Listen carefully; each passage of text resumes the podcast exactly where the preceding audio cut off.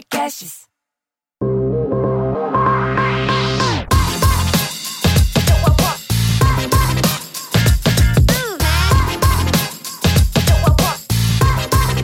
Olá, sejam bem-vindos ao Deep Growth, o podcast que aborda com profundidade o crescimento das empresas. Eu sou Gabriel Costa e tenho comigo aqui a Thay. Oi, Gabriel. Oi, pessoal. Bom, hoje a gente tem o Alfredo Soares, que é autor dos best-sellers Bora Vender, Bora Varejo, VP da Vetex, fundador do Gestão 4.0. O cara tem mil e uma utilidades. Seja bem-vindo, Alfredo. E galera, muito bom dia. Domingueira, pós-dia do trabalhador e nós aqui. É isso aí. Bora. É isso aí.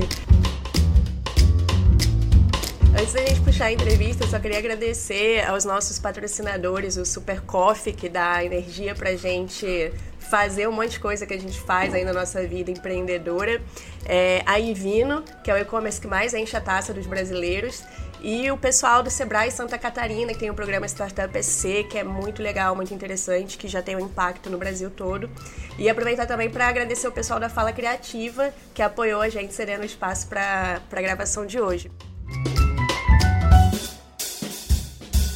É, Alfredo, eu queria começar puxando, assim, voltando lá na Tijuca, né? Você é tijucano, que nem eu, não sei o que acontece, que tem tijucano no mundo todo fazendo coisas interessantes. É, cara, conta pra gente um pouco desse início, dessa história empreendedora mais raiz, que não, não tinha esse glamour que parece que existe um hoje, né? Conta pra gente como é que foi esse seu início. Bom, meu início foi vendendo cartão de visita no centro do Rio de Janeiro, era representante gráfico. É, eu estava fazendo um trabalho para a faculdade e aí eu tive que achar um fornecedor de cartão e fui parar lá no, na, na, no centro do Rio, né, que era onde tinha os lugares mais baratos. E encontrei a gráfica Primos, estou fazendo até merchan. Boa, Anos depois, você nem se está aberto ainda, mas eu merchan. E aí achei lá um modelo de revenda e acabei virando representante comercial. né? Acho que é um bom início, né? Para um vendedor. um- Na época eu nem sabia que era vendedor, né? Fazia publicidade, tinha um- uma facilidade de comunicação. Por incrível que pareça, tinha muita vergonha de apresentar trabalho em grupo e trabalho na faculdade lá na frente. N- Não tinha essa desenvoltura. Ou... Até hoje eu fico meio nervoso. Mas hoje em dia, obviamente, já se tornou uma coisa que eu treinei, né? Então, por isso que o treino sempre é é a melhor ferramenta para você conseguir fazer alguma coisa. Isso foi que ano, mais ou menos, Alfredo? Essa Cara, isso eu gráfica? tinha 17 para 18 anos ali. Eu jogava bola 4 pelo Fluminense e eu fazia esse, esse, esse job na faculdade, na agência experimental. E aí achei essa gráfica primo, cheguei lá para fazer o trabalho, olhei lá, tava num, num cartaz assim, ganhei até 4 mil reais por mês. Falei, opa, 4 mil é o Pô, minha, sonho, né? minha mesada era 600 conto. Era 150 por semana. Lembro, lembro de tudo. E o Fluminense me dava mais 400 reais. Então, tipo assim, porra, era, e era dinheiro, assim. Eu era playboy, vamos dizer. O combo na, na boate era 90 conto, 130. é, Ainda então, é, tem bastante tempo, tô com 33, estamos falando aí de 13 anos. Foi nessa, nessa época. E comecei assim. Comecei vendendo cartão de visita, focava muito em restaurante. E aí foi quando eu comecei a focar muito na Tijuca. É, pegava ali a Conde Bonfim, ia porta em porta, visitando, deixando um cartão, deixando um panfleto, perguntando se precisava. E aí, sem querer, né, a gente foi aprendendo o que que é vender. De você saber quem tá. A diferença de vender para quem tá precisando, a diferença de vender para quem é teu público-alvo, mas que não tá procurando teu produto para comprar na hora. Mas você tem que deixar um cartão, você tem que deixar uma, uma, conexão, você tem que fazer o cara te seguir. E aí fui, fui começando a trabalhar. Meus amigos na época, porra, iam pra praia, era muito aquela pegada. Tijuca tinha muito aquela coisa do concurso público, né? Então a galera tava muito naquela, ah, tô começando a faculdade, não preciso trabalhar, vou deixar mais lá pra frente. Então a gente foi, foi, foi indo assim durante muito, muito tempo. Legal, legal. E nessa época você já começou a, a sistematizar essa coisa da venda ou era no feeling, você foi percebendo, mas você já começou a ter os padrões, assim, cara, ó, esse tipo de cara eu vou atender assim, esse tipo eu vou por esse lado ou, ou não. E daí em diante, como é que surgiram as outras empresas? Eu acho que eu comecei a ter meio sem querer. Não foi uma parada, tipo, eu sabia o que eu tava fazendo. mesmo, né? Eu acho assim, tem uma diferença muito grande quando você documenta O processo ali. a parada, quando você entende o que você está fazendo e você documenta, e a diferença do você tá fazendo e você se lembra e aquilo vai virando um padrão. Eu acho que a coisa vai se tornando mais habilidade quando você começa a ter a capacidade de perceber e documentar. Sim. Pra poder aí- repetir o Exatamente, para você poder evoluir. Porque se não virar padrão, pode virar um padrão errado. Pode virar uma mania ruim. Pode virar uma coisa. Quando você documenta, você documenta para melhorar. Então eu acho que na época eu não, não documentava para melhorar. Na época eu começava a criar alguns padrões e, obviamente, a entender e a criar memória de algumas situações. Então eu já sabia quando o cara reagia de uma maneira, pô, como é que eu tinha feito em outro é que você cliente pra contornava a conseguir, objeção, etc e tal. E beleza, aí você tava aí com uma parada de gráfica, começou a faculdade, com, tocando isso. Daí, qual que foi já a próxima etapa, o próximo salto que você deu?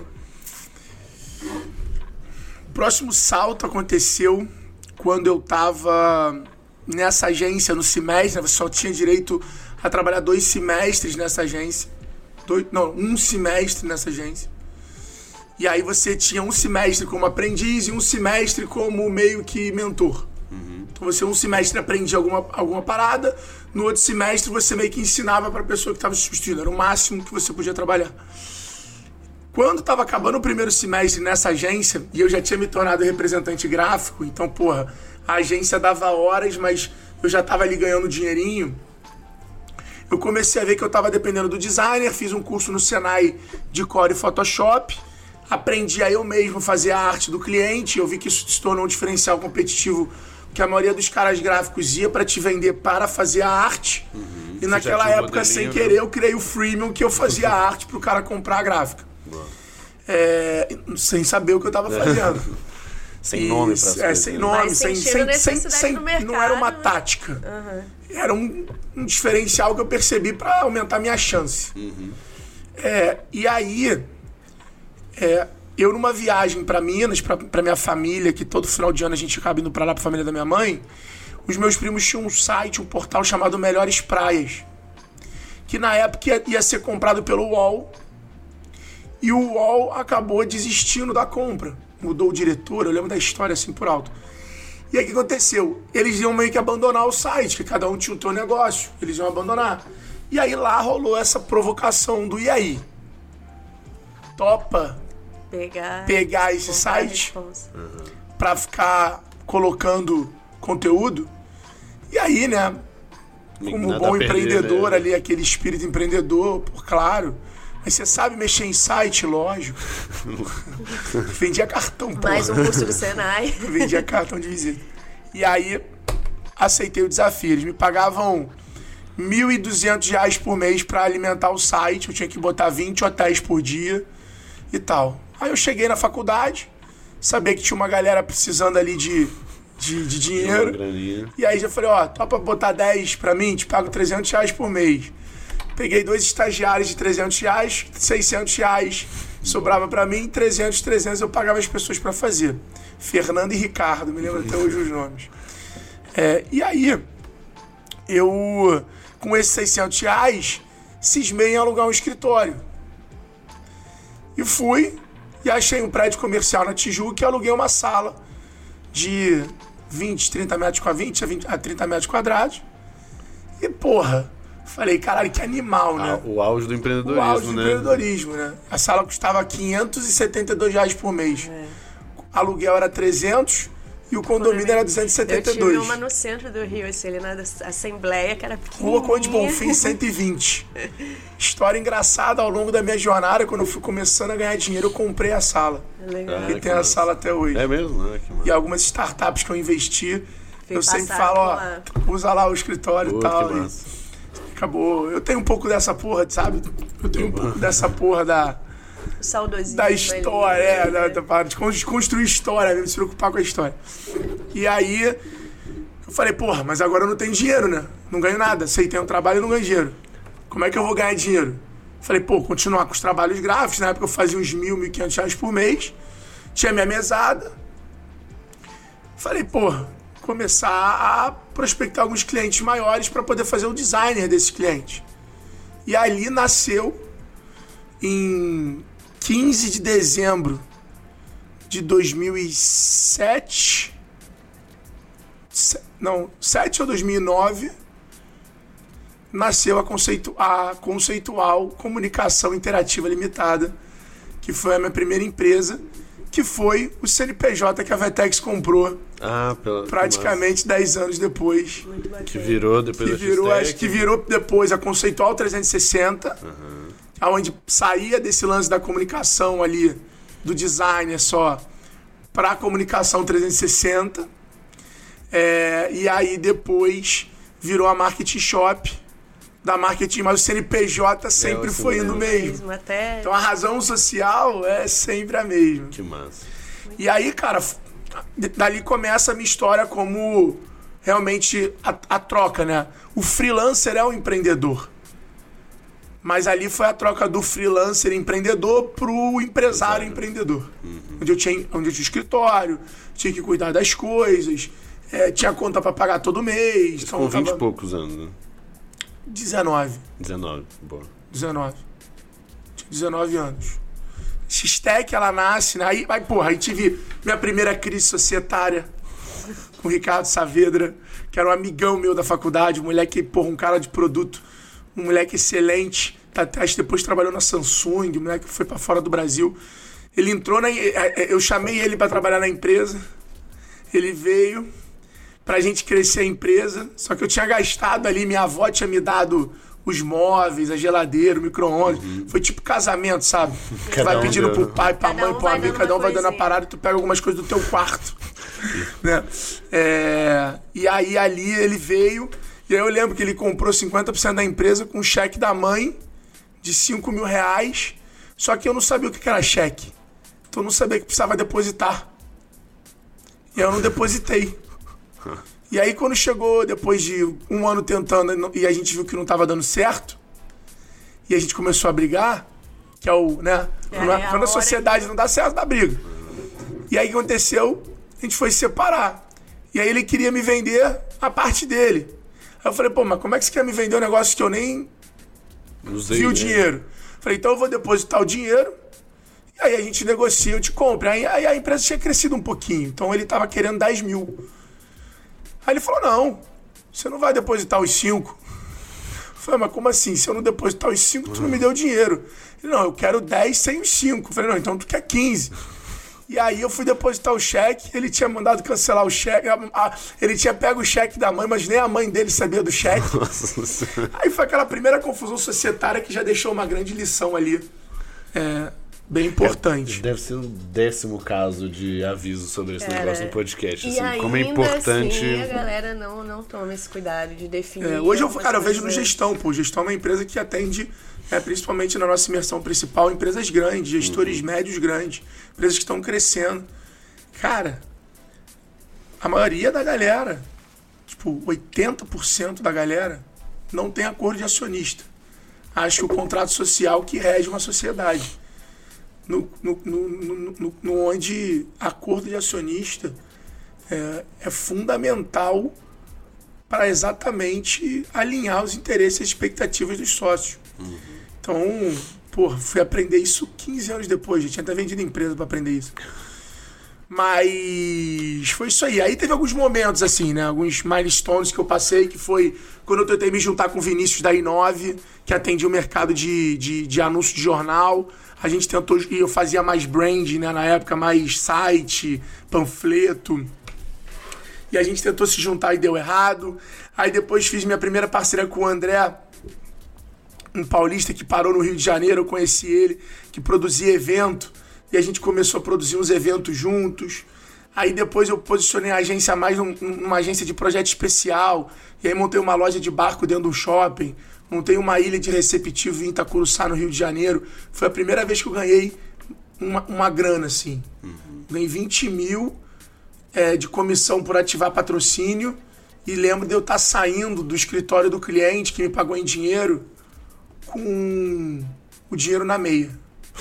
Caramba. Saí com o dinheiro na meia, ligava pro meu pai no carro e falava, caralho, ganhei 20 mil. Mas sabe o que é interessante disso? É, é, ver, assim, que o negócio saiu lá, tipo, de cartão de visita, de flyer. Você pegar é um contínuo, mas é um contínuo de muito trabalho e de tipo, assim, cara, tem essa oportunidade. Né? Vou tentar mais uma vez, vou fazer de novo aqui. Você não ficou parado e, tipo, estabilizou. Não É, existe pra hoje isso. chegar no, no, no digital, tipo, teve um caminho aí que você olha e fala, cara, Não, eu era contra o de- digital, eu era contra, eu era contra. Sabe essa- aquele cara que falava assim? Sei É. lá. Ah, isso aí Não, é imagina, modinha pô, pra cartão, cacete. flyer, Não, você tá etc. maluco, você tá louco. Isso é modinha, modinha. Eu era contra pra cacete o digital. Cara, o cliente ia pedir site, eu ficava puto. Falava, parada de anúncio no jornal, irmão. Negócio Pô, é você tá louco. jornal, é, é flyer. Parada de anunciar na revistinha da Tijuca de domingo do Globo. Era caro e, pô, dava uma comissão boa. Mas uma coisa que mudou a minha, minha trajetória, e eu conto isso no livro e tudo mais, é o seguinte. Na, nessa época do Melhores Praias, dos Melhores Praias, para começar a prospectar uns clientes e a virar uma agência, eu recebi uma ligação do líder Gadelha. Não fazia ideia quem era. eu não faço. É um cara do mundo da música. Ah, tá. E aí ele falou: "Oi, tudo bem? Você que é o Alfredo? Eu falei: sou. Ele, por prazer, me indicaram você. Olha Aonde uma, uma lição né? do meu pai, que era sempre, cara, você tem que estar em movimento, você tem que conhecer as pessoas, se conectar. Ele falou: você não, não tem que se conhecer só, você tem que se conectar com as pessoas. As pessoas precisam lembrar de você, precisam saber o que você faz. Isso é muito importante na vida. Isso, nada mais, nada menos do que construção de marca de um negócio. E olha que doideira. Você lembra que eu falei que eu saía na rua e dava cartão de visita nos lugares, deixava cartão, cartão, cartão? Esse cara provavelmente é fruto de algum lugar desse que eu deixei um cartão, que eu falava que eu era uma agência e que o cara pegou e pediu indicação de alguém e alguém falou: Ó, tem esse cara aqui. E o cara me ligou querendo fazer uma campanha de lançamento do DVD da Carla, da Carla Sabá e da Luísa Posse. Caramba. Por E ele queria gastar 120 mil reais. Aí foi a segunda vez que você ganhou. Na verdade, foi a primeira. A primeira foi essa. E a segunda foi a da ilha. Mas a primeira deu um belo do caralho. Por quê? Porque ele me pagou em cheque. E quando ele me pagou em cheque, no lição, final, eu não aceito gente? Não mais. aceitem Não aceito cheque. mais cheque, tá? Todo mundo. Eu A não conta de acionista e cheque, as duas- de cheque, muito cuidado no início do empreendedor. E aí, cara, o que, que ele fez? Ele pagou metade e sumiu na outra metade. E aí eu acabei ganhando E metade da comissão. Só que, pô, os fornecedores ficaram combinados em plant. E aí eu aprendi um pouco também sobre como administrar um problema. Depois ele foi até acertando aos poucos e tudo mais. E a coisa recebeu. Só que quando ele me ligou pra vender isso, eu não sabia o que era Buzzdoor, meu amigo. Não, claro, faço sim. E ele falava, eu queria fazer uma campanha de Buzzdoor, você poderia me dar as opções? Eu falei, lógico. Falei, no mais tardar, na época não tinha WhatsApp, né? Falei, no mais tardar amanhã está no seu e-mail. E desliguei a ligação O que é? e foi quando eu conheci o Vinícius, que lá na frente eu iria tentar fazer uma junção e acabou não dando certo. Então, cara, é muito legal assim relembrar, porque você vê que é uma história normal. Exatamente. Tipo, é uma história como devem ter milhões de histórias acontecendo exatamente igual todos os dias. Mas que só acontece quando você tá nesse movimento, né? Quando você tá É. nessa parada de continuar se conectando e fazendo as É, coisas. tem, tem duas coisas que me chamam a atenção. Acho que a né? palavra é construir. Você É. tem que estar em construção o tempo inteiro. É, um pouco da- de uma certa inquietude, né, do, do negócio, vai vendo coisa e vai tentando. E a outra, que é muito comum, é essa história do... Ah, eu não sei, mas eu aprendo, né? E aí manda bala. Eu, eu assumo o compromisso, vende, depois, depois entrega, né? Isso é, é bem, é bem foda. Deixa, eu- deixa eu voltar um pouco ali, Alfredo, quando você falou que você era A primeira atleta. carteira que eu assinei na vida foi da Bruna. Que, era, que ela, meu pai tinha me ajudado a, a recrutar ela para ser minha secretária. Foi a primeira carteira que eu assinei na vida. Eu lembro que, porra, dá, não, é uma sensação diferente. Sabe? De mais Você tá pagando né? e tá feliz. É, é verdade, né? Acho que é tipo comprar imóvel, assim, né? Porque imó- carro você compra e você fica feliz, mas você sabe que vai vir custo. Então tu tem um sentimento. Imóvel tu compra e fica mais amarradão. A carteira é engraçada, você só tá pagando e você. A primeira foi, foi, foi especial. Mas. Só, só um, só um ponto lá atrás que você falou, porque você falou que era atleta, né, de, de polo aquático. E o, ontem a gente entrevistou o André Siqueira, lá da RD, né? E ele Tá tam- com a gente agora na loja integrada. que não tava público, vamos ter que. Agora é público. Vamos, Tá, não Eu precisa vou- contar, não. Dá pra ficar público. Ele é o meu Neymar. vou- Falei pra ele, falei, irmão, tu é meu Neymar. Vamos. É, vamos. Vamos. Vamos tem que mostrar pensar pra sobre. todo mundo mesmo. Mostrar, Andrezinho, eu te amo, beijo. A gente segura esse episódio até tá. Não, vai sair até tá antes, vai público. sair antes. Tá bom, então tá bom. Mas. Eu tô em live aqui, tem 150 pessoas com a gente sabendo. Não tem problema, não. então você se resolve com ele com a TOTOS aí. Não tem erro, não. Mas beleza. É, o que que eu, o que que eu ia comentar, então? Ele comentou muito sobre é, o esporte, né? Ele como atleta desde muito cedo e tal. Como que isso aí, Alfredo, te, te ajudou, te influenciou de alguma forma? Cara, eu acho que o, o esporte ele tem uma, uma didática de ensino muito poderosa, né? Que é a experiência, é a prática, Certa humildade também, né? De... É, a forma que o esporte ensina é muito poderosa. Porque você tá sempre trocando, você tem que é, é, ter o teu técnico. O teu técnico nem sempre é melhor que você, mas você tem que ouvir ele. Você acha que o técnico do Guga joga, joga melhor que o Guga? Mas É, o Guga é. tem que respeitar o técnico. Então você aprende a respeitar o cara que não necessariamente é melhor que você, mas ele sabe ensinar melhor, ele sabe observar melhor para te fazer melhor Perfeito. né? Então o esporte, eu acho que a didática dele de ensino, através da experiência, através da, da, da, da- da prática, através da competitividade, né, da mistura entre a execução e o psicológico, né? Então acho que o esporte ele tem esse papel muito importante. E isso, consequentemente, acelera o desenvolvimento de soft skill. Que no mundo que a gente vive hoje, onde o conhecimento técnico está cada vez Muito mais rápido. comod- comoditizado, né? Pô, ah, não sei criar uma logo. Cara, tu entra no Canvas e faz uma logo. Precisa fazer um curso que nem eu fiz de design. Tu vai entrar no YouTube, vai aprender a mexer no Canvas, na Tracto e fez uma logo. Tô falando os nomes pra ver se depois o nego se sensibiliza e patrocina o podcast. Boa, isso aí, velho. Show. Paulinho Tenório, tá, fica de olho. Vou mandar pra ele, É, boa. manda pra ele. Então, Aliás, Canva não, desencana. Vamos, vamos na só Tracto. tracto, só tracto. é. Então vai ser mais difícil pegar a cota. É. Tracto, galera. Tracto. Então, Pior que é um puta produto mesmo, Porra. é massa pra caralho. um case De resiliência também, incrível. fudida, Porra, né? História dele. Vou, é vou ter que combinar com ele pra, pra trazer trazer, ele aqui. tem que trazer ele aqui. Boa. Paulinho é incrível. É, e aí, cara, eu acho que nesse mundo que a gente vive com essa transformação, as soft skills que o esporte desenvolve são muito importantes, né? A competitividade que o, que o esporte desenvolve é muito importante. Então isso acaba, eu acho que sendo talvez hoje o grande curso técnico da vida é o esporte. Boa.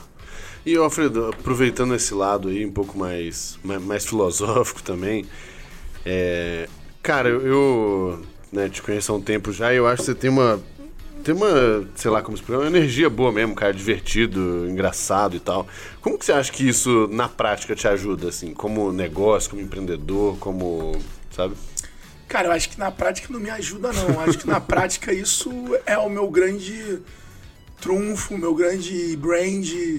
É... É mais que ajudar, na verdade. Acho que é mais que ajudar. Acho que isso é o que me representa. E eu acho que o ser humano, ele quer estar com pessoas que ensinam a ele, ele quer estar com pessoas que façam ele se sentir Sente bem, né? seguro, ele quer estar com pessoas que te façam se sentir confortável. É, Então eu acho que isso no final do dia acaba sendo uma, uma das características que as pessoas falam assim, cara, quero esse moleque por perto, quero esse cara comigo, quero esse cara no meu negócio, porque esse cara vai atrair uma energia maneira, vai atrair pessoas maneiras. E eu acho que isso hoje acaba sendo uma das minhas grandes entregas, assim, como líder, como advisor, como conselheiro, como mentor. É, eu acho que e, e isso ao longo do tempo eu acho que fez eu fez reverberar minha autenticidade. Sabe? Porque pra mim a autenticidade, as pessoas falam muito de hoje autenticidade, ah, tem que ser autêntico, tem que ser autêntico. Tem que... Autenticidade é você se aceitar. Autenticidade é você fazer as coisas sem o julgamento dos outros. Você tentou ser diferente disso no início, talvez pra por, por não entender esse Na negócio? real, a gente tenta até hoje. Na real, muitas vezes hoje você olha ali alguém, você olha o estilo de alguma pessoa, você olha alguma parada e você vai lá e tipo, porra, maneiro aquilo. Né? Pô, Será? foda ver o Rodrigo Hilbert construindo a capela que casou e, né? Eu falar, porra, calma aí, deixa eu tentar fazer essa porra, né? O que, que eu vou construir pra minha, pra minha mulher? Mulher. Deixa eu fazer aqui. No final do dia a gente faz uma Lego. É. No máximo. Playmobil que já vem montado, é melhor. Mas eu acho que a autenticidade é muito você aceitar o teu jeito, aceitar o que você é, pra poder ser você a maior parte do tempo.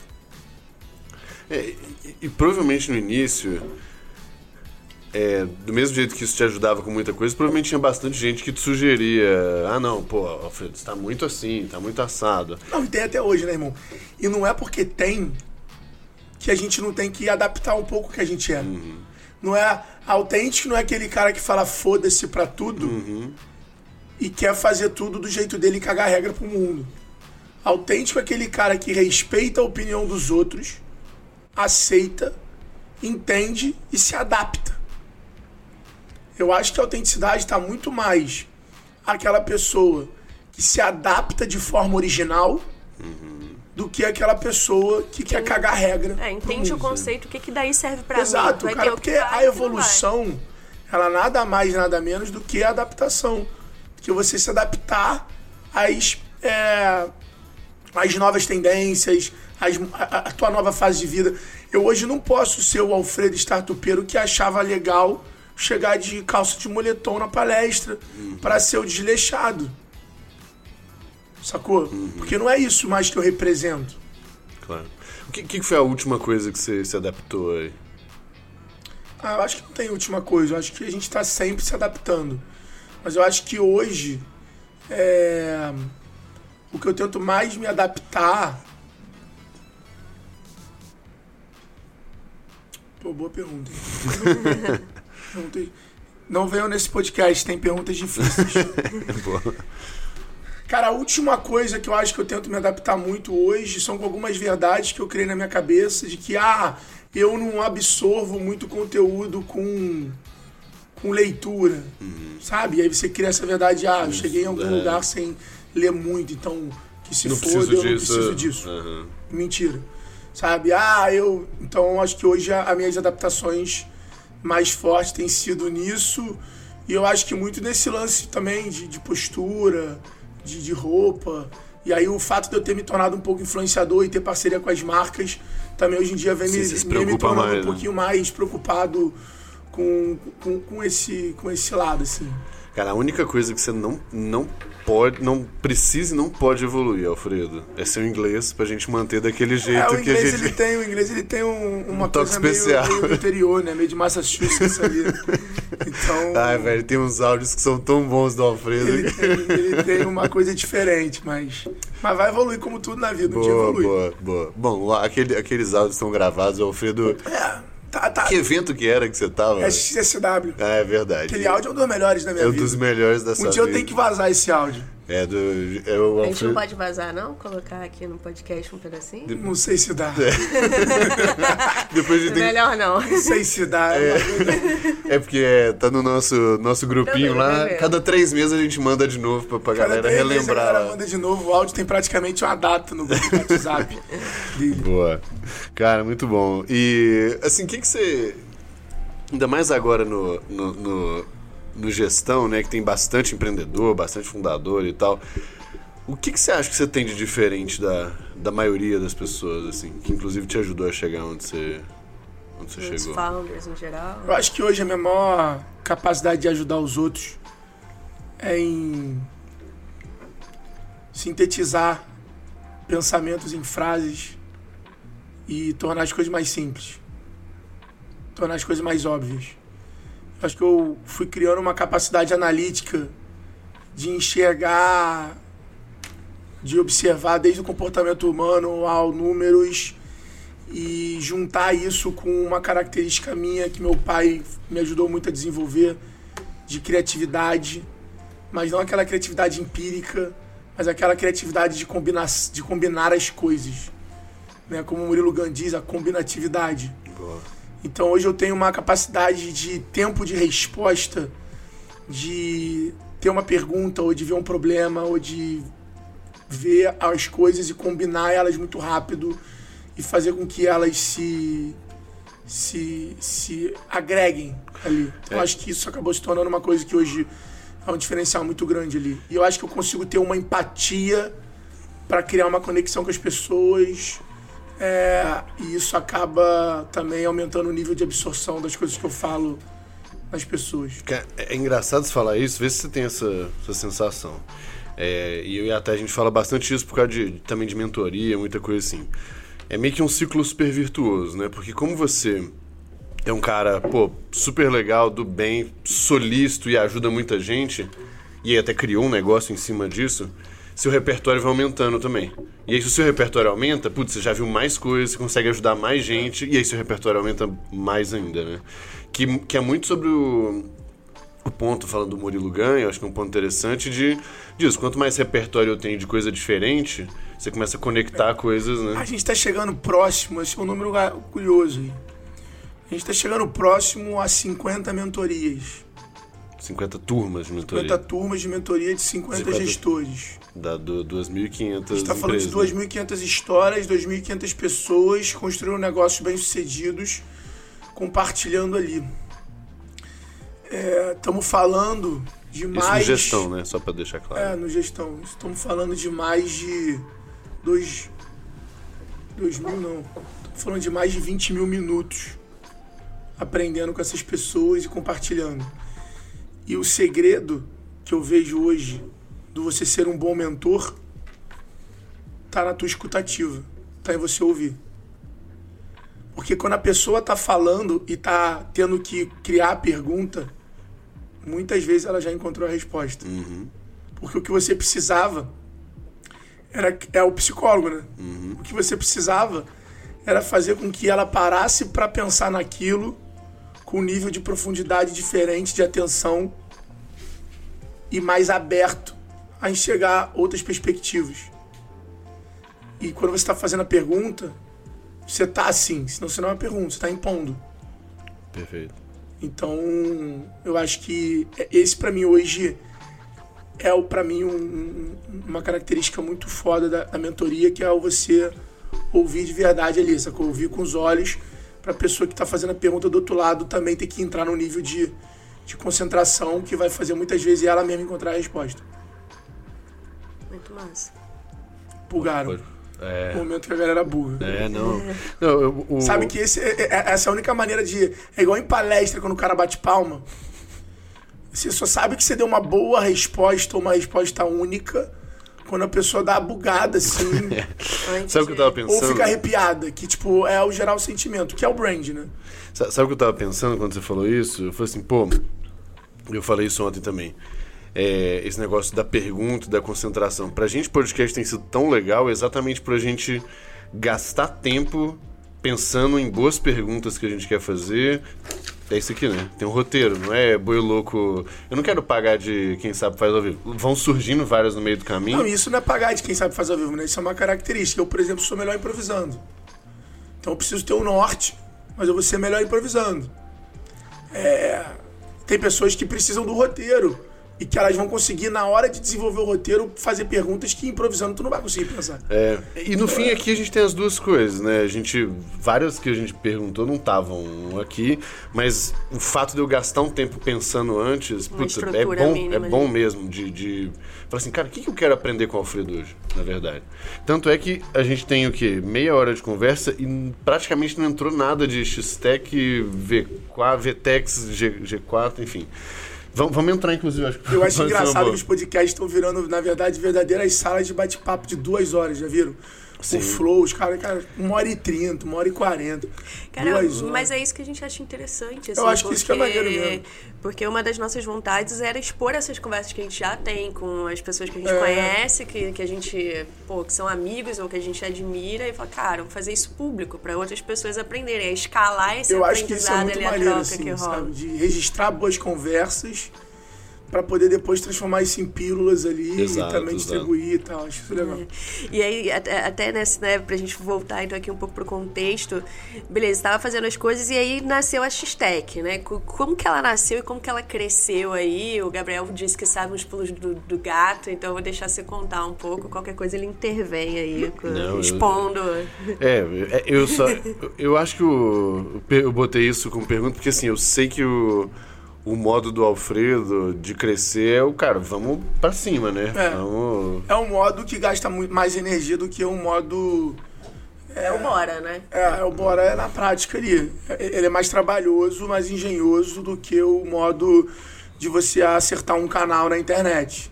Né? Eu fui aprendendo o que é growth ao longo do tempo, mas o crescimento da X-Tech, sem sombra de dúvidas, foi pelo caminho muito mais difícil, assim. A chance de dar merda era alta e contínua. É, eu lembro que eu vendi a empresa e o André CFO da Vetex falou, é, mas teu usuário nunca entrou no banco. Eu falei, é, era melhor não saber se tinha dinheiro ou não. Porque isso podia limitar a minha criatividade e a minha força de vontade de fazer alguma ideia minha viabilizar. E não é que, porra, quem tá ouvindo a gente tem que fazer Tem que dessa fazer, forma. exato. Mas na época, óbvio, eu tinha a Jo, que, porra, a Joyce, que era Joyce Correia, um beijo, que era incrível e que só dela me olhar eu já sabia se eu tinha tomado um risco muito grande ou se eu se tava tranquilo, assim. Então, obviamente, tinha outras pessoas olhando aquilo, não era uma Não era né? responsabilidade f- maluca. Mas, cara, a hashtag aconteceu, na verdade, de eu enxergar que esse mundo de startups, de tecnologia começava a ganhar. Eu, na época eu lia muito pequenas empresas e grandes negócios, né? Não lia, comprava a revista, folheava. Ver as imagens. E aí li uma história ou outra. Mas. Mas é algo que tá mudando, gente. É, Já agora- passamos por esse ponto. Agora eu tô ouvindo audiobook. É, agora vai, agora Lendo vai. headline. Não, mas é irado, cara, porque até hoje eu pago uns caras pra ir nos cursos que eu gosto, mas que eu sei que vai, sabe, difícil, é difícil concentrar, os caras fazer resumo. Tem as paradas sacadas mais. Pouco, tem curso de inglês que, porra, é muito avançado, que eu sei que eu não vou conseguir nem ter- tirar uma, uma conclusão, que eu pago as pessoas pra fazerem pra mim e me, me fazerem um resumo. Sim. Então, assim, acho que, acho que isso é, é- é o diferencial. Sacou? É fazer o improvável Cara, você ali. tá solucionando é tipo, um porra, eu problema quero seu. aqui, eu quero aquilo, eu, porra. Né, meus amigos De um do colégio. outro você meus amigos do colégio falaram assim pra mim, porra, irmão, como é que tu escreveu um livro, bro? tu não escreve direito nem no WhatsApp, meu irmão. Tu só manda áudio. Eu falei, mandando áudio, pô, paguei alguém pra escrever. eu não sou escritor, porra, eu sou autor. Eu não vou deixar uma, uma limitação minha Exato. ou da minha empresa não fazer eu realizar uma vontade, um sonho, uma estratégia. O cara pô. escreveu dois livros mandando áudio no, no WhatsApp. Escrevi Hum, dois livros mandando áudio no WhatsApp, bro. Mandou muito. Não- E não E é dois escrevendo- qualquer livro, né? Não, dois um vendeu best-sellers. 100 mil cópias. Fudido. Muito doido. Tipo, e eu vou, agora eu tô escrevendo dois, outros dois, né? Um é pra esse ano, outubro. Caramba, é mesmo? Todos somos uma marca com o Nizam. Caramba. E tô fudido. escrevendo um com o Joel. Jota. JJ, Energia Inesgotável, que vai falar de não, autorando, mas. Então, tamo aí, vai ter livro novo aí. já, já. Ele- Boa. Mas, aproveitando aí, quem nunca comprou meu livro, arrasta pra cima. Bora varejo, bora vender, por favor. Compre Vamos botar o link na descrição aqui também. Faz o seguinte, galera. quem estiver ouvindo, eu vou dar o meu primeiro livro. Porra, como, como nós vamos... Digital. Vou dar um link, bora Boa. vender digital.com.br. Só entra lá, tem que ser rápido, porque tem só umas, sei lá quantas mil cópias sobrando, mas eu fico fazendo essa maluquice em vários lugares. Tá bom, boa. Beleza, Anota aí que a anota. gente vai... Não se achem especial, eu, eu uso isso como recurso pra agradar as pessoas. Mas ele tá aí. Quem estiver ouvindo a gente até agora, até essa parte, pode baixar o livro aí, versão completa, digital. É, então, e aí, cara, eu tava ali na agência vendo esse movimento todo acontecer. Na época eu já tinha criado a Market Shop, então eu já era meio que um market, eu não sabia essas palavras na época, né? Uhum. Hoje eu sei, nós éramos um marketing place, um hub de soluções para o empreendedor, tal. Tanto que eu me lembro, Market Shop, o primeiro shopping de soluções para empreendedores, o primeiro shopping de marketing, tal. E aí, até hoje o site está no ar, quem quiser entrar aí, marketingshop.com.br. Mas é seu ainda? É, lo- o Ah, é seu. domínio é uma coisa que até hoje virou É um real vício. estate, né? Domínio deve ter uns 70 domínios. É mesmo? né? Urra. Vai que essa porra de NFT aí começa a fazer domínio e valer muito dinheiro. o domínio é o endereço. A, a Thay tem o mariahcarey.com.br. É, obrigada pela disposição. Ué? Mariah, se, se Bota alguém um ruído. conhecer a né? Mariah, por favor. Ela eu, conhece. eu quero comissão. Não, pra vender. pra vender. Aí sim, aí sim. É, e aí eu comecei a ver o movimento, porque a gente vendia muito site. E eu fazia WordPress. Uhum. Pô, e era foda, né? 50 sites WordPress, gerenciar tudo isso era Merda, né? maluquice. Precisava de desenvolvedor, na época eu fiz um programa de vários freelas. Cara, era uma merda. Uhum. Era muito ruim. Tanto que dava ruim. E aí eu comecei a olhar o Wix, olhar alguns sistemas pra passar, falar, cara, não preciso fazer vender o site e dar o site pro cara, eu posso começar a alugar o site. Foi quando eu comecei a conhecer o mercado de sites. Na época engatinhando no recorrência, Brasil. né? Até porque o brasileiro não gosta de pagar aluguel. O brasileiro não gosta, ele prefere pagar a prestação da casa 30 anos lá e tal. 100 anos do que pagar aluguel. E aí o que eu fiz? Eu tinha um desenvolvedor que era amigo meu, que era um desses freelancers, e eu comecei a ver as pessoas pedindo muito site catálogo, que era o site com os produtos. Foi a primeira onda que eu vi que eu falei, opa, começa assim ter- a ter um padrão. Depois começou a se pedir site orçamento que era o site que fazia pedido. E você recebia o e-mail com o que a pessoa queria. E aí veio no Vem Shop, loja integrada, uma porrada de plataforma. E a, a Local Web lançou na época a Web Store e democratizou, ele popularizou o e-commerce. E aí você pegou uma coisa que tava E aí eu tentei fazer já. parceria com essas empresas. Ah, isso aqui. Só que eu não conseguia. E eles não davam comissão em cima da mensalidade, mesmo se a comissão em cima da mensalidade era caro. E aí, esse meu amigo falou que tinha um site catálogo, um sistema dele, e que ele poderia tentar fazer o checkout.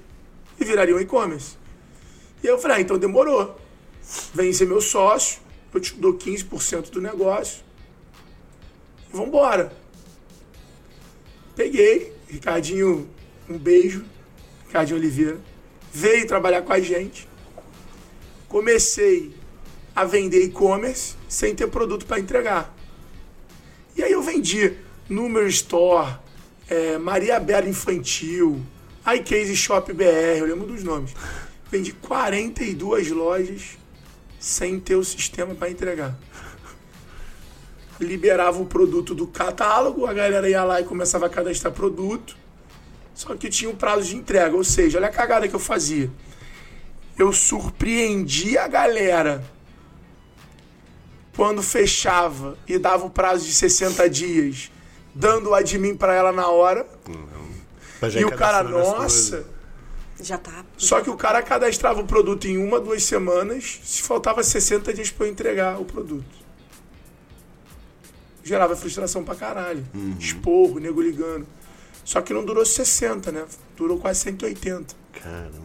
Porque, porra, a gente não conseguia. A gente quase desistiu. Aí a gente fez para alguns em WordPress. E aí foi aquela confusão. Até um dia, uma vaga no InfoJob. Isso ainda era Marketing Shop. O nome da solução era M-Shop. E aí num dia, rolou o quê? Teve um dia que rolou. O Cadinho me ligou de madrugada e falou: bicho, não tô conseguindo. Faltava ali reta final mesmo, tipo, fazer o PagSeguro funcionar, sabe? Falei, pô, irmão, tô indo pra aí. Voltei pro escritório, viramos a noite tentando, não conseguimos. Falamos, cara, vamos na padaria ali tomar um café pra ver como é que a gente vai avisar pra galera que não dá mais, não dava Não. mais, né? Eu já tava ameaçando a processar e tal. E aí, durante o café, mano, ele teve uma ideia. Falou, puta, mano, faltou uma forma de tentar. Calma aí, vamos voltar. Ele voltou antes de mim, ficou ansioso. Paguei a conta, esse Ricardo tá me devendo. Paguei a conta. Subimos. Chegou lá. Ele fez e funcionou, mano. Funcionou. Aí a gente, porra, conseguimos. Agora vai. Agora vai. Pô, começamos a botar as lojas no ar e começou a pipocar outros problemas. Problema de estoque, problema de cálculo de frete. E aí foi aquela maluquice. E aí a gente falou, precisamos contratar mais gente. Contratamos, botamos uma vaga no InfoJob. Para contratar um desenvolvedor. De repente veio um currículo de um austríaco que morava no Brasil. O apelido dele é Áustria. Se estiver ouvindo esse podcast, estamos juntos. Moleque gênio. Gênio. A empresa dele hoje vale mais de 100 milhões de dólares. O moleque é um gênio. O moleque apareceu, colou no escritório. O moleque não almoçava. O moleque não falava com ninguém e tomava um litro de energético. Trabalhava com retardado. Botava aquele latão de energético, E botava o fone e ninguém podia falar com ele. Ficava sem almoçar seis horas, oito horas seguidas e ia embora. O moleque chegou, ele tinha meio que trampado pro Shopify. pô, O moleque chegou falou, pô, o que vocês querem fazer com isso? A gente meio que mostrou.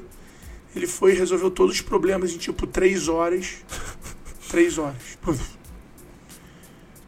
E falou, cara, mas eu vou desenvolver um sistema novo que eu acho que vai ser melhor. Começou a desenvolver um sistema novo. Ficou uma semana desenvolvendo e entregou pra gente o sistema. cacete. O cacete. Mandou um e-mail pra gente falando que não podia mais ir trabalhar. Foi um anjo que apareceu ali, resolveu se e foi Calma, embora. calma que a X-Tech- Essa é a história da X-Tech. Ah, Tem a história da X-Tech de tipo é a nossa existência e tem a história da X-Tech do nosso crescimento. A do nosso crescimento é a história dos eventos, dos hacks, do ecossistema, do vender lead. Essa é a história do produto. E aí, o que, que rolou? Ele mandou uma mensagem, estava indo pro interior com a mulher dele e que não ia poder mais trabalhar pra gente. Deixou o sistema e sumiu. Só que a gente tinha dado o projeto que a gente imaginava pra ele. Eu tinha feito a reunião com ele e falou, cara, eu imagino isso. E ele fez o que dava pra fazer. Sumiu. Bom, tomamos muita porrada, mano. Foi nessa fase que eu entendi a importância de vender pra cliente ideal. Eu vendi o e-commerce pra uma ótica. Pra uma porra de uma ótica. Acho que Limon 21. Não, Limon 21 é que existe, né? É. Lema 20 É Lema 21 que existe, né? Não vou Lema lembrar, não vou lembrar. Era uma startup. Mano, eu levei. eu- eu- eu- o cara era filho de um dono de uma ótica. Comprou a plataforma por 2.500 reais. Óbvio que na época a gente. Ah, vai ter aquele sistema de prova. De prova? Vai. Porra. Você tá louco, né? Vai. Isso é o limite. Esse moleque quase quebrou a gente. Perturbou a nossa vida, encheu o saco, ameaçava processar. E aí a gente começou a parar de desenvolver o produto para fazer o que ele precisava.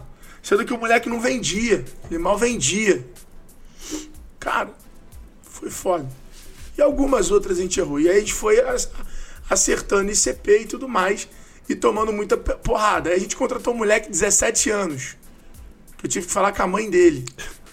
eu acabei de contratar um de 16 pra cima. É, eu, eu contratei- eu comecei a falar com a mãe do moleque. Tia, pode deixar, tá tudo bem. Tia. Eu também sou um moleque.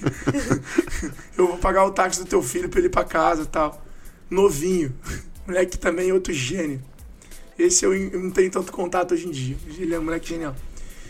Resumindo, passa-se. Passa 10 meses tomando muita porrada, vendendo loja um a um, quando de repente, de repente, recebo uma mensagem no meu Skype. Lembra dessa porra? Skype? Eu não usava essa merda, né? Aí vou olhar, o que, que, que, que mandou mensagem? É o Áustria. Austríaco. Alex Ferguson Ferguson with Friends. Falei, o que, que esse moleque tá? Onde que, que, que, que, que houve? Ele, e aí, tudo bem? A mensagem dele era muito engraçada, né? Aí eu falei, e aí, mano, como é que você tá? Ele, porra, tô bem. Aí ele, bum, surgiu um arquivo zipado. Falei, que isso, irmão? Ele, o sistema. Falei, como assim, irmão? Aí ele, aquelas tuas ideias eu fiz. Aí. Maluquinho. Falei, oi? Ele, não, eu continuei trabalhando, eu achei elas muito boas e eu fiz. Passei pro Ricardo, falei, Ricardo, Olha isso aí. olha isso aí. O Ricardo abriu, mano. Tava X-Tech lá. Ah, que mano. O sistema que a gente vendeu foi outro. Foi um que a gente evoluiu. Quando nesse momento a gente conseguiu trazer ele de sócio. E aí ele trabalhou com a gente um ano. E aí deu pra gente desenvolver muita coisa. E aí, óbvio que depois ele sumiu de novo. e aí depois a gente conseguiu trazer ele como frila, e aí é óbvio que depois ele sumiu de novo. E aí é óbvio que foi uma relação mega maluca. Porque Mas ele virou sócio, então, da ele virou sócio, a gente deu 5% da stack pra ele, só que ele foi abandonando. Aham. E por lei, tu não pode abandonar o negócio. Se você abandona, você some, você consegue tirar a pessoa do contrato social. E ele foi abandonando porque ele quis, eram decisões dele. E um dia ele foi contratado para trabalhar para Adidas. E aí ele falou, cara, não quero mais, tal, vou trabalhar de freela de novo. E aí, a gente, obviamente, conversando com ele, falando tudo. É, a gente, pô, resolve- ajudou ele Sim. no Brasil, tá, enfim. É tudo bem mega esclarecido, né? Eu até tentei fazer a Vetex comprar a empresa dele. Mas ele tava caro e, e- e- e não, não rolou. O moleque é genial, é um dos maiores. É o, é o cara mais inteligente de produto que eu já tive a oportunidade de trabalhar. É o cara que o que eu falava, ele tangibilizava. Era surreal. Só sumia, né? Mas É, se alguém aí- quiser aparecer, inclusive, entregar os sistemas que a gente tem ideia prontos e Surreal. sumir, pode Mano, procurar a gente. E aí, é, isso não era X-Tech ainda. Era, loja, era Market M-Shop. Shop. E aí a gente. Não, era M-Shop. Quando ele apareceu, eu já tinha conhecido a Vetex e já tinha aquela história do nome que tá no meu livro, mudado o nome pra confundir por Vetex, né? Qual era a minha sacada? Eu preciso falar um nome que quando eu fale, a pessoa, ou quando ela lê, ela lembre Associa. sonora, é, sonoramente, até porque o som é muito marcante pra gente. Pô, vocês, vocês sabiam por quê? Essa é muito maneira, hein, galera? Prestem atenção. Você sabia por quê? Toda inteligência artificial é mulher? Não, por quê? Nada, nem tem Sim, chute. tem. Tem chute? Vocês já perceberam? O Waze é mulher. Tudo é mulher. É Alexa, Alexa, Siri. Siri. Por quê? Por causa que a nossa lembrança maternal Eu ia chutar. do parto é muito forte. Tá? Então a, a voz, voz, né? que- é uma parada muito foda. Então eu penso na época. Tá vendo como é foda? Tipo, eu tive essa ideia por instinto. Hoje tem uma- um racional. Talvez se eu conto essa história hoje, colocando isso no meio, o nego fala que mulher que genial. Porra nenhuma. tem nada de genialidade. E aí, o Ricardo abriu. Eu lembro, o Ricardo chorou. Irmão, o sistema tava pronto. O sistema estava pronto. E aí ele veio, voltou, trabalhou um ano com a gente. E aí foi essa história altos e baixos. Nesse meio do caminho a gente tinha pivotado para X-Tech. Por que, que eu pivotei o nome para X-Tech? Porque eu tinha visto um vídeo do Bill Gates, um documentário no YouTube, falando da quantidade de bilionários que a Microsoft fez e que quando você cria uma solução para os outros ganharem dinheiro, você fica rico. E aí eu passei a pensar numa parada que era: não posso criar X-Tech para eu ganhar dinheiro. Tem que criar X-Tech para designers ganharem dinheiro, programadores ganharem dinheiro. Porque se eu coloco esses caras vendendo meu produto, Eles eu fico dinheiro, rico. Você ganha dinheiro. É a Coca-Cola, ela, ela existe para os bares ganharem dinheiro. Eu não conheço nenhum bar mais rico que a Coca-Cola. E aí eu saquei essa parada e falei, temos que mudar o nome, porque o Market Shop é uma agência. Então a gente tem que fazer esse- isso ser um produto e esse produto se tornar. Tanto que o Day One, um dos Day One da nossa vida, que foi o evento Feira do Empreendedor do Rio de Janeiro, em 2014, em novembro, Rio Centro, o nosso stand era Market Shop. E no dia, na semana do evento, quando a gente estava definindo os banners, Mudou.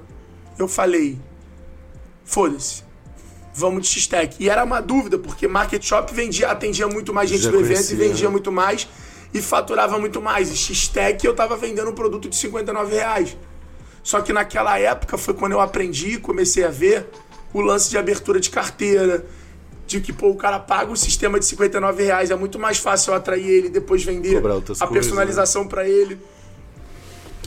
E aí foi nesse momento que a gente. que nasce ali de verdade a X-Tech nesse evento. Já nesse evento teve Wi-Fi? O esquema do Wi-Fi? Não, foi no, pro- no outro. Ah. Esse foi em novembro. E aí, cara, isso abriu o nosso horizonte.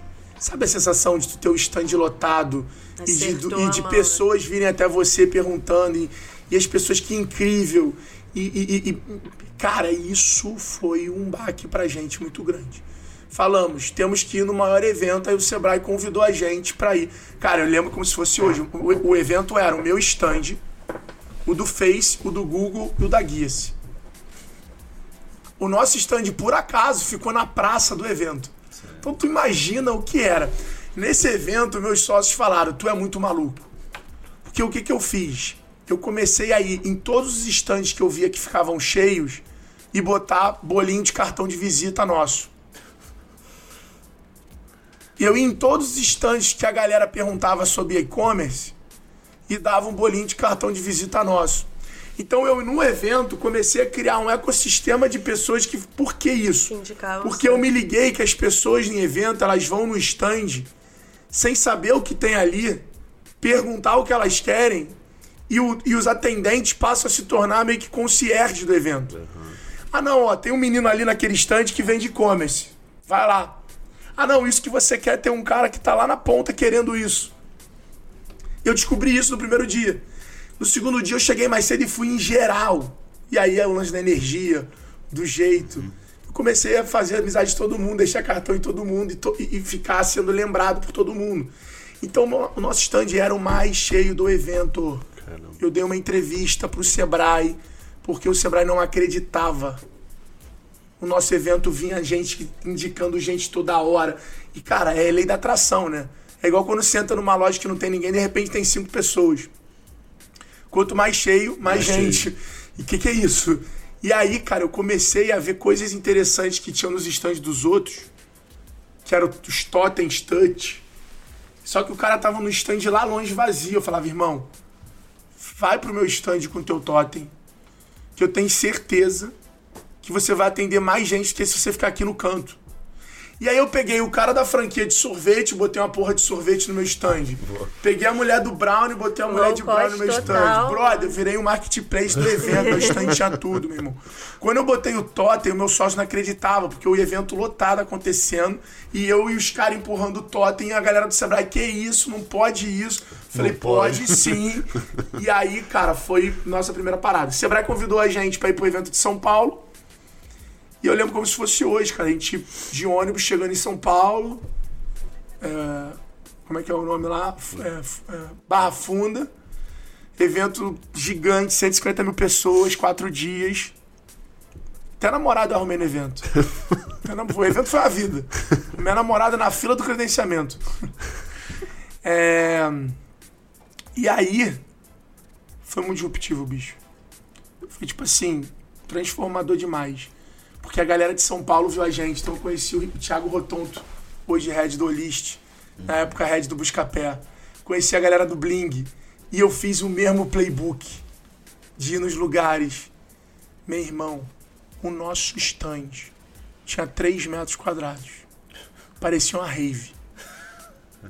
Parecia uma rave. Era música, era som. Meu irmão, era maluquice. E aí a gente saiu em várias imprensas a gente viu o tamanho do mercado de São Paulo, que imagina, vendo do Rio, é. tinha 10 mil pessoas. Eu fui para um de 150 mil. Eu falei, meu irmão, tá maluco. Aqui é, é, esquema, é. é a porra. E aí foi quando eu comecei a vir para São Paulo, aonde é, é, é, louco falar isso. Há oito anos atrás, eu vinha para São Paulo de ônibus. Minha mãe morria de preocupação, mas era o dinheiro que a empresa podia. Eu, na física, podia vir de avião, mas eu vinha de ônibus e dormia no sofá da minha tia Gracinha que morava em Santana, que era perto da Barra Funda. Eu lembro, irmão, que eu não pegava táxi da Barra Funda para casa da minha tia, eu subia a ladeira. E eu pegava o ônibus de madrugada lá no Rio, de, de meia-noite e dez, da Itapimirim, para poder. No início era normal, depois eu vim de leito, mas no início era normal. E eu dormia para exatamente acordar aqui já indo já pro trabalho. Fiz bastante exercício também. Eu lembro que dia 22 de dezembro de 2014, eu peguei um ônibus com meu sócio Jordão para Barra Funda. Dormimos no hotel de rodoviária, que eu tive que tomar banho de tênis, numa beliche, dormi de roupa. Era, era nojento. Para pegar o ônibus, porque a gente não sabia que não tinha ônibus para Indaiatuba, onde era a sede da Guias. E a Guias tinha 120 franqueados e eles iam revender a gente, que eu conheci no evento do Rio. Do Rio, né? E quando eu falei com o cara, o cara falou, pô, vamos se falar depois no ano que vem. Eu falei, não. Ele falou, não, irmão, mas hoje é dia 20, não tem como. 24, 23 a gente para. Eu falei, tem três dias pra eu ir aí. Ele, pô, como assim, irmão? Eu falei, eu vou aí, pô. Ele, pô, então eu te recebo dia 22. Eu falei, eu tô aí dia 22. Saí, saímos do Rio dia 21. Cheguei na rodoviária, não tinha ônibus qualquer horário pra Indaiatuba. Vamos. No dia, dormimos nesse hotel de, de, de, de, de, De rodoviária. de rodoviária. Dia seguinte eu peguei, comprei outro tênis. Porque, pô, tinha tomado banho com o meu, não dava pra levar o tênis molhado. É, fomos pra Indaiatuba, fizemos a reunião, fechamos o contrato. Falei pro cara, falei, pô, vim até aqui, eu, temos que assinar essa porra agora também. Não vai ter se eu vou pensar, esquece. Assinamos o contrato, foi muito importante pra gente, nossa história guia-se. É, E voltamos pro Rio. E voltamos pro Rio. Eu lembro de eu tomar banho no banheiro da garagem. Galera, eu tô falando de oito anos atrás. No banheiro da garagem do prédio da Guias pra pegar o ônibus de Indaiatuba pra Campinas e um de Campinas pro Rio de Janeiro. Doideira. Melhorou um pouco, né, Por isso- Alfredo, desde então, né? Tá mais prático agora, mais rápido. Por isso que eu falo assim, eu optei por um crescimento muito mais doloroso, muito mais difícil, mas que ninguém tava fazendo, ninguém tinha essa Tava energia, disposto ninguém mesmo. tinha essa disposição. Eu lembro quando eu entrei na Endeavor, o pessoal falava, você é maluco? Você é doente? Você faz 200 viagens por ano para dar palestra. Eu lembro que eu fui chamado de Omnichannel antes de o Omnichannel existir no mercado. Porque a galera falava, caralho, tu acorda de um lugar, quando eu, porra, vou ver, tu já tá no outro lugar. E assim foi construída a marca da X-Tech. O mercado, a parceria, o, que todo mundo conhecia a gente e a gente se tornou uma das cinco maiores marcas de e-commerce do Brasil. A X-Tech, galera, tem muita gente que não sabe. A gente atendeu a GetNet, meu irmão. Caramba. Você comprava a maquininha da GetNet, era a X-Tech que rodava por trás. Sabe quanto a a GetNet pagava pra gente? 49 reais. 59 reais. E tinha E a gente- de pagar um A pouquinho gente mais. errou o modelo de negócio. Sim, aham. A gente cobrava por produto. Então, a gente tinha os planos por acesso, mas era muito mais para meio que dar um norte. Mas o plano era por produto. E o sistema não mudava o preço, preço, do plano né? por acesso, só por produto. Então, quem tinha até 50 produtos pagava 59 reais por mês e vendia Sim, um a milhão. GetNet tinha, sei lá, dois produtos, né? Só tinha, Tinha uma maquininha. maquininha. Tinha maquininha pop e a, a maiorzinha.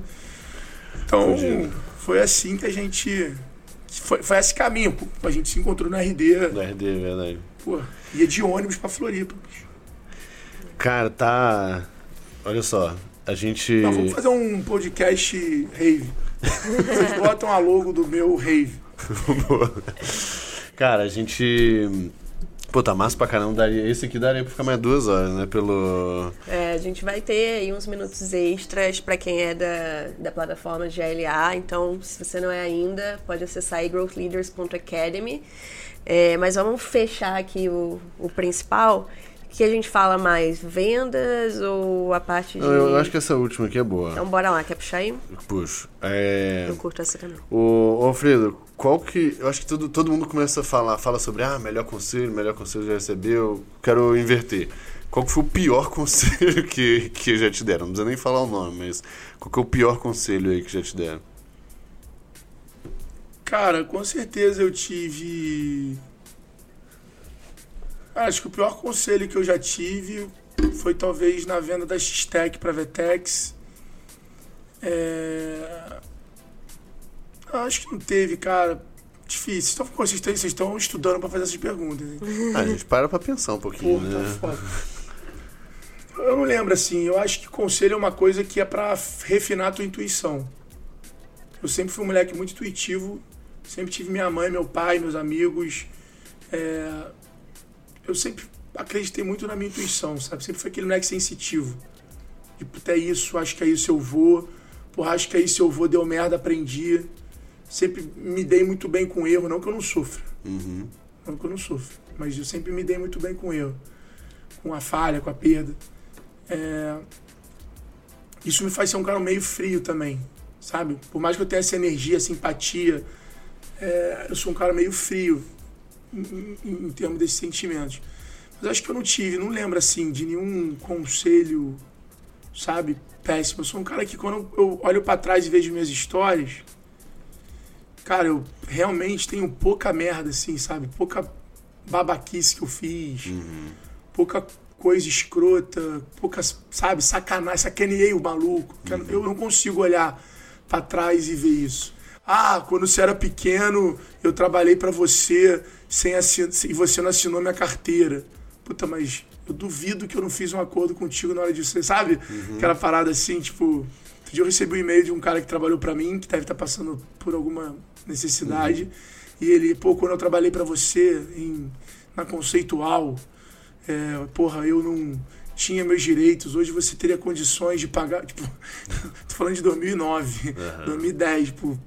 E na época eu paguei, que eu pagava três meses de salário quando o cara saía, que era é, pro cara É, é, se- sair se e tal. É, ajeitar, tinha né? a regra. E aí, cara, isso me deixou, sabe, tipo assim, cara, como é que, tipo, não é possível que o cara pensa que isso é uma... Então, tipo, cara, eu lembro que o, o primeiro processo que eu tomei, eu ganhei. A mulher tomou o processo porque ela não conseguia vender no e-commerce dela. Foi o primeiro processo que eu tomei. O segundo processo foi um processo da mulher que teve o cartão. Eu vendi um site e dava um cartão de visita de, de bônus. A gráfica errou o cartão. E a mulher tinha um evento. E a mulher que pagou 2.500 no site ganhou um milheiro de cartão de 100 reais, me processou. E aí eu paguei, pra, eu pe- perguntei se ela queria ir em serviço, ela não quis, eu devolvi o dinheiro para ela. É, mas ela processou. Ela, tipo, ela não tentou fazer um acordo. Ela, vou te processar, porque tem pessoas que infelizmente são assim. E o, prime- o único processo de funcionário que eu tive na vida foi do moleque que foi fazer um estágio, pediu para eu não assinar a carteira dele, para não constar, caso ele não gostasse, não se adaptasse. Ficou dois meses, Saiu não e- se adaptou, pediu para sair. Eu paguei o salário integra- integral dele do terceiro mês de experiência e mesmo assim ele me processou. Falando que. E aí eu me lembro de chegar pro juiz e falar isso, eu faço questão de pagar o dobro do que ele tá pedindo. Então. Contando essas histórias, porque acabou vindo essa história do processo na cabeça e eu acho que é legal compartilhar. Tipo, as pessoas acham que às vezes a gente é, né? Tal. Mas eu acho que eu não. Eu, eu realmente nunca tive conselho ruim. Eu acho que o conselho ruim, na maioria das vezes, Ele nem é, entra, é né? aquele conselho de pai e mãe, sabe? Não faça isso, meu filho. Sabe? Eu tenho, um, eu tenho um ditado que a galera ri muito. Vamos fechar com Quando- ele, então, pra gente fechar com chave de ouro. Fala muito bem sobre conselho. Quando os amigos te zoam, você continua. Quando a tua família duvida, você dobra o investimento. Boa. Se conselho fosse tão bom, nego vendia. Que é o que está acontecendo hoje com mentoria. Exato, é o que estamos Conselho fazendo. bom, conselho bom, nego vende. Não te dá. Então essa é a real, Boa. saca? Tipo, conselho ele vem pra refinar a tua vontade, Pra te dar um norte. É igual GPS. Ele te mostra a melhor rota. Mas se tem favela, se tá tendo guerra, tiroteio, é você que tem que decidir. Se você vai a 150 por hora e botar tua vida em risco, ou vai a 100, é você que tem que decidir. Então, não deixa o conselho se tornar a sua decisão, a sua verdade. Usa ele para chegar na tua decisão. Tem- uma coisa também que o. Eu acho que é o Naval que fala, que é o CEO do Angel List. Ele fala que outro problema é você escutar conselho demais porque eles se anulam, né? Tipo, quanto mais conselho você ouvir, tipo, você vai ouvir um, um falar pra ir pra esquerda, outro pra direita. Pronto. Um pra, pra frente, outro pra trás. Pronto. Vai te Então você- colocando numa inércia maior É, ainda. porque né? você não Porque consegue decidir, né? Então, eu acho que é uma boa. E, e é isso, se for receber conselho de pessoas que você já. E não só de pessoas ricas, né? As pessoas têm maneira de pedir conselho para pessoa rica. Nem sempre as pessoas ricas são as melhores ainda no assunto que você precisa realmente de conselho. Então isso também é uma coisa que hoje em dia eu aprendi. Pô, meu professor de boxe tem muito menos dinheiro que eu. Talvez tenha muito menos reconhecimento, sucesso, autoridade. Mas no quesito disciplina, disposição, E felicidade, técnica. sabe? O cara é, um é show, um né? gênio. Então, pô, por que, que ele não pode me dar conselho disso? Uhum, lógico. Sacou? Então a gente tem que, às vezes, parar de ficar pedindo conselho. Por exemplo, tem um amigo meu, tá até aqui na live, o Nicolas, que hoje trabalha comigo, é meu melhor amigo. Está junto desde o polo aquático, desde os 15 anos de idade, 18 anos de amizade. Hoje ele trabalha comigo, ele toca minha hold. É, ele é um cara que me dá vários conselhos.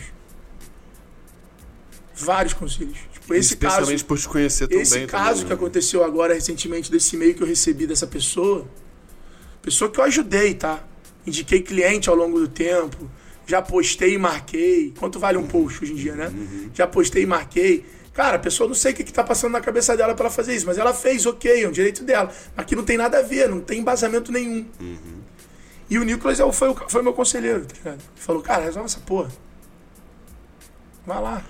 É, tira isso da sua Tira frente, frente. pronto. Eu e- tava assim, não, nem por um caralho. Chama o advogado. Pô, já pagamos mesmo, bota o advogado. Quero, porra, não é possível. Agora eu, porra, fiquei, por me sentir atacado. E ele foi lá e falou.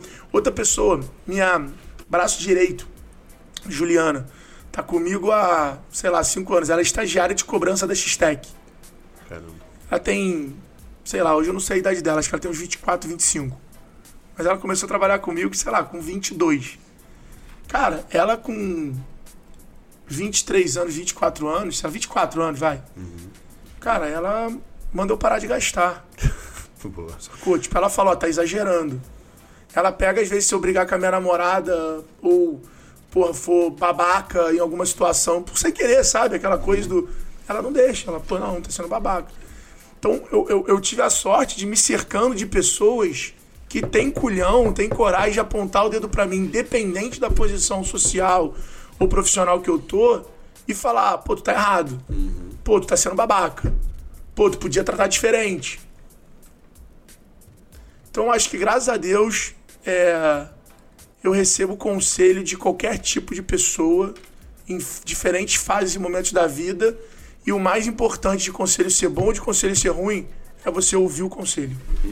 E aí você Tem muita gente que de pede ser- conselho só compa- só pra se confortar de, ah, eu pedi ajuda.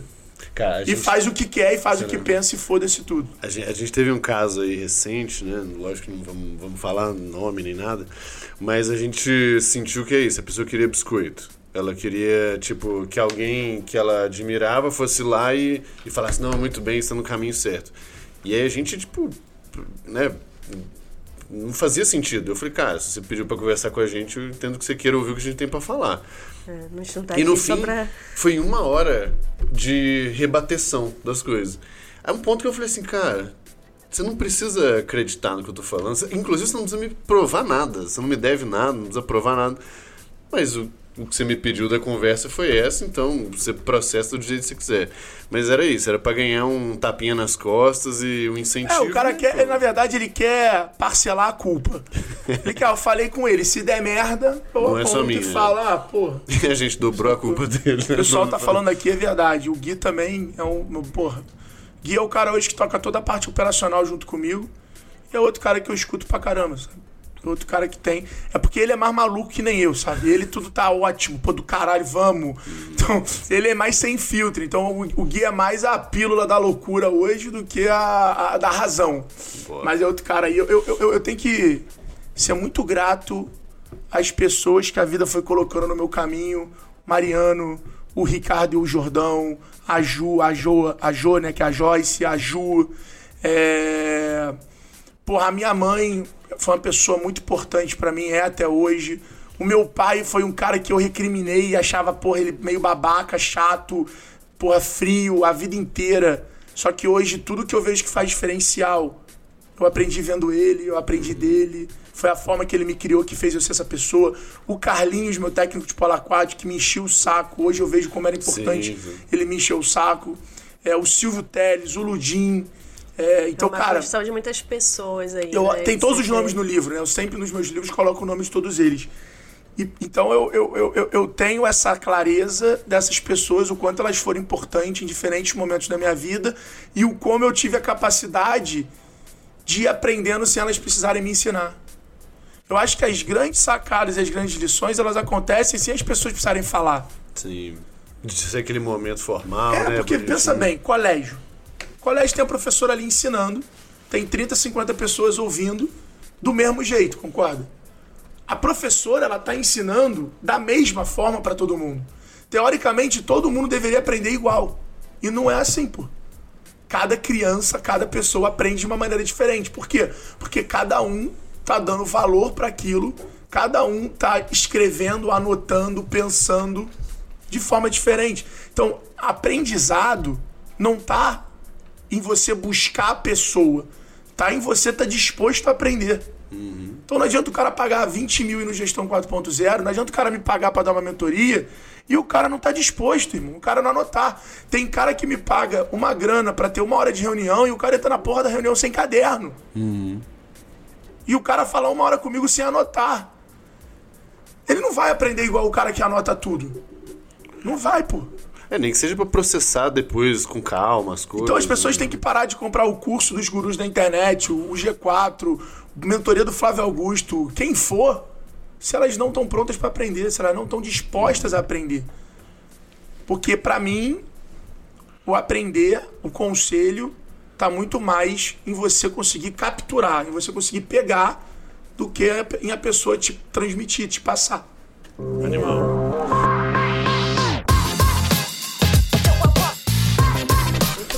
Foda, Alfredo. É, pra gente fechar e até nessa linha de aprendizado, a gente queria que você deixasse três indicações, não precisa ser de livro, pode até ser, Pode né? pra gente é bom, porque, pô, como o povo gosta, a gente até decora.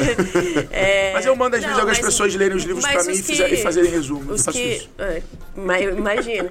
Então, assim, três recomendações de conteúdo. Pode ser gente pra seguir, pode ser podcast, pode ser filme, pode ser livro, resumo de livro. Não, não, pega, olha, olha como eu sou um cara culto. Pega minha mochila ali. Pega minha mochila ali. Ai, gente, vamos, vamos provar aqui. Eu sou o tipo de cara.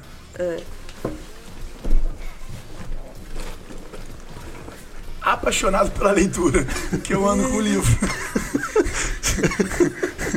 Entende? Aqui Você não é, lê, mas pra, é pra quem não tá Porque eu assistindo. fico pensando, né? Vai que alguma energia Não, no universo magnética pega o conhecimento que tá na mochila e vai transmitir pra mim. O livro tem que estar aqui, porra.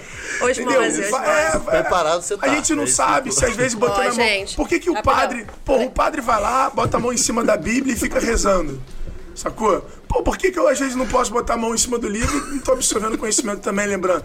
Então, é, é- é- a gente tem que. pode, a gente tem que testar coisas novas. Entendeu? Aí, às vezes eu tô no avião e aí, porra, eu abro aqui o caminho para a maestria e dou uma lida do primeiro parágrafo, aí eu durmo. Mas, porra, eu li. Entendeu? Aí a pessoa que passou naquele momento, às vezes, passou e falou, porra, moleque culto. Então, assim. é- Não é porque eu não gosto, não é porque eu não sou bom que eu não tenho que fazer. Então, eu vou me é forçando. Olha aí. retardado. Eu vou me forçando. Pra quem só tá ouvindo, Isso pode ir pesa. no YouTube Isso pra ver o pesa. livro. Ele tá aqui comigo. Eu vou? Mas chama as três leis do desempenho. É um Mas, mas, livro vamos ótimo. lá. Um livro maravilhoso, um livro transformador, porra. Mas tá aqui, eu li algumas partes dele. Já, porra. Animal, Alfredo, animal. Cara, mas, mas também, assim, aprendizado é sobre isso, né? Cada um tem seu estilo, a sua forma. O Gabriel tá rachando, gente. Bora lá, três recomendações, Alfredo, pra galera. O meu livro eu nunca li. O meu livro eu fiz, mas eu nunca li. Depois de pronto, quando eu recebi ali, eu falei, porra, esse eu vou ler. Só que aí começou a ficar muito, porra, o início começou a ficar muito claro. Aí, porra, eu falei, eu vou esperar a 12 minutos lançar o resumo. Eu vou ouvir meus áudios de Eu novo, tá vi tudo o resumo da 12 minutos. E aí, esperei, 12 minutos lançou, o livro tá incrível na 12 minutos. Entendeu? Boa, muito bom. Vamos encerrar, pelo amor de Deus. O cara tá, Tá chorando, difícil, tá difícil, tá difícil. Cara, Sabe qual é obrigado. engraçado? Eu tenho que falar, eu tenho que falar. Eu fiz um, ass- um, um, um assessment. É. E aí a mulher falou, falou pra você ir pro próximo nível, você vai ter que ler, você vai ter que tal, isso aí você fica criando essas verdades na tua cabeça. Aí eu falei, tá bom, eu prometo, segundo semestre eu começo. Mas, mas- mas eu falo isso, galera, mas, cara, eu consumo muito conteúdo. Muito conteúdo. Documentário, TED. Cara, eu consumo muito conteúdo, muito mesmo. Então, assim, a gente tá brincando aqui, mas é, a leitura é muito importante e realmente hoje eu acho que se eu tivesse essa rotina, esse hábito, eu acho que eu seria um cara melhor, um profissional melhor, um líder melhor. Então, é, eu- e eu, tento mesmo. Então, não é porque eu tenho dificuldade que eu vou largar de mão. Sim. Então, todas as minhas limitações, cara, eu sigo tentando vencer elas como qualquer outra pessoa e ser humano normal. Boa. Você consegue indicar três conteúdos aí, então? Dessas Cara, bora vender, bora varejo, três leis de Bora vender, bora varejo. Bora vender, de bora varejo e três leis de desempenho. Ótimo. Tá maravilhoso Boa. aí, três indicações. Tem o Nadaís do Thales Gomes também. Tem o Pense Simples do Gustavo Gustavo. Caetano. É, Quem mais no nosso grupo? Tem a, a- né? aquele, a, carta do, a carta do Carta Jeff Bezos é muito é. maneiro. Já, pô, li um resumo muito bom. É, o da história da Netflix também, já assisti um vídeo da mulher fazendo uma síntese do livro. Cara, quer saber o que, que tá no livro? É só tu, porra, ver a palestra do autor na internet, pô. Eu concordo. Eu falo que Pelo amor de Deus. eu, eu, eu sou bem chato com esse negócio de livro, só que eu leio, tá? É, mas eu sempre vou assistir vários anos pra escolher qual que eu vou de fato gastar meu tempo ali pra, no negócio. Mas isso é verdade. Ou podcast com autor, ou várias coisas assim. Podcast é legal também. Podcast é legal, eu boto pra dormir também. Não, é bom, é bom, é bom. Cara, eu tenho um caderninho do lado da minha cabeceira da Zendesk lá que eu vou anotando, eu fazendo merchan sem querer. Eu vou anotando. Muito bom, cara. Obrigada demais. Valeu, Alfredo. A gente vai continuar aqui bastante. Vamos conversar um pouquinho no, no eixo. Obrigada. Tamo Valeu. Bora vender, valeu.